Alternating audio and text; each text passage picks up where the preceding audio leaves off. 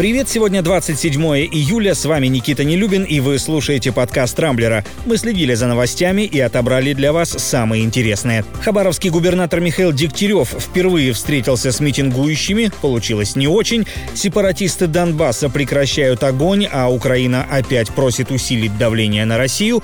Путин на фоне Путина. Пользователи обсуждают эпизод с президентом во время празднования Дня ВМФ, а Гая Ричи лишили водительских прав из-за велосипедиста таксиста и СМСки. Теперь обо всем этом подробнее.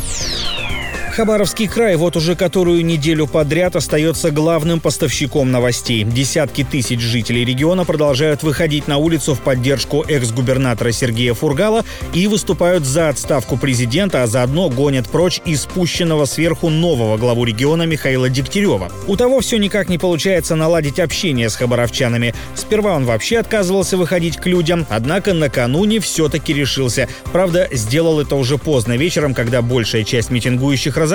Поговаривают, что на встречу пришло много подставных, которые вместо настоящих журналистов и горожан задавали губернатору удобные вопросы. Встреча толком так ничем и не закончилась. Дегтярев предложил создать Народный совет, в который должны войти несколько представителей от движения в поддержку Фургал. Самопровозглашенные Донецкая и Луганская народные республики объявили о полном прекращении боевых действий. Бессрочное перемирие начало действовать уже сегодня. По согласованию контактной группы сепаратистам запрещены любые наступления и диверсии, ведение огня, снайперские обстрелы и размещение вооружения в городах и поселках. По такому случаю между президентами России и Украины вчера вечером состоялся телефонный разговор. Отмечу, что конфликт в Донбассе длится уже больше шести лет, и за это время перемирие перемирие там объявлялось неоднократно. Правда, увы, всегда было крайне непродолжительным. Между тем, Киев продолжает настаивать на усилении давления на Россию, чтобы вернуть Крым. Как заявил в минувшие выходные глава украинского МИДа Дмитрий Кулеба, Москва утратила шансы на успешные попытки, цитата, «нормализовать незаконную оккупацию полуострова». Более того, по словам министра, в Крыму якобы нарастают милитаризация и нарушение прав людей. Обращение Кулебы было адресовано в первую очередь Соединенным Штатам, ведь именно Госдеп США два года назад опубликовал так называемую Крымскую декларацию. Она жестко осуждает аннексию полуострова и требует полного восстановления территориальной целостности Украины.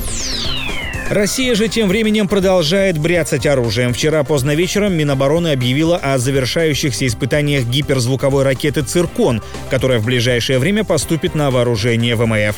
Все это совпало с Днем военно-морского флота, также отмечавшимся накануне. Кстати, в соцсетях активно обсуждают эпизод с участием Владимира Путина. В интернете появилось видео, снятое на борту флагманского президентского катера.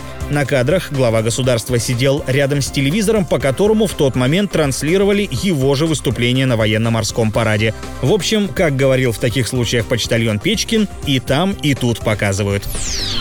Обычная смс лишила Гая Ричи водительских прав и 660 фунтов стерлингов.